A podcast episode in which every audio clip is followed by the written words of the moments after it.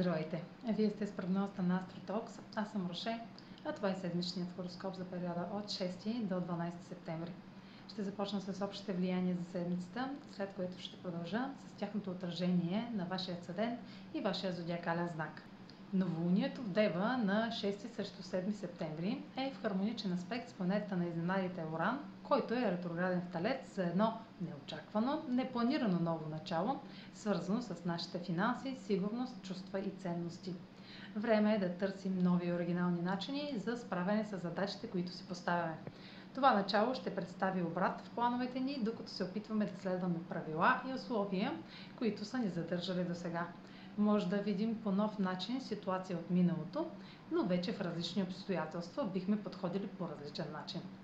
По същото време имаме още два хармонични аспекта на Марс с Плутон и на Венера с Юпитер. Максимални ползи от нашите действия и успешно развитие в отношенията. На 8 септември се наблюдава болезнена опозиция между Меркурий във Везни и ретрограден Херон в Овен. Разговорите и съобщенията ще отключат наша уязвимост – или ще изпитваме неудобство, да се изразим. На 10 септември планетата на любовта навлиза в дълбоките води на Скорпиона. Отношенията, парите и ценностите ще преминават през страстни, интензивни моменти, засягащи това, което наистина има значение. Заровени чувства ще излизат на повърхността и ще шокираме и себе си, и другите ще сме изправени пред условие, което ни спира да изразим свободно нуждата от близост. Въпреки това, трудно ще бъдем възпрепятствани, тъй като Венера все повече се отдалечава от лъчите на Слънцето.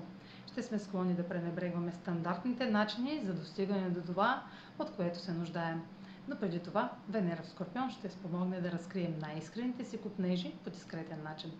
А сега чуйте как ще се отразят тези влияния на вашия седент и вашия зодиакален знак седмична прогноза за Седент Рак и за Зодия Рак. Новолунието в Дева попада във вашата сфера на комуникацията и в аспект с Оран може да донесе новина или ново разбиране, което подобрява социалните връзки и имидж. Отлично за изразяване на знания или подобряване на нещо писмено. Марс същата сфера в Тригон с Плутон обединява думи и идеи с действия за високо ефективно и убедително послание – партньор или конкурент може да позволи това с неговото влияние. Също така е добре за обединяване на сили с някого. Венера в сферата на дома в Тригон с Юпитер насърчава хармоничните семейни отношения, придобивки и бонуси или тържествата от дома. Въпреки това, Меркурий също в домашната сфера, в опозиция на Херон в предполага, че уязвимост или разочарование по отношение на кариерата може да предизвика повратна дискусия. Семейните дебати могат да засегнат трудни въпроси, като успеха или липсата на такъв, както и проблеми с авторитети. Този аспект заради ретроградния Меркурий във Везни ще се повтори отново от средата на октомври. Обърнете му внимание. Венера във вашата сфера на себеизявата ще прехвърли фокуса ви към романтично привличане или по-дълбок ангажимент към творчески проект. Това може да бъде забавно, опияняващо влияние, което ви кара да наблегнете на интересите си малко по-задълбочено от обикновено.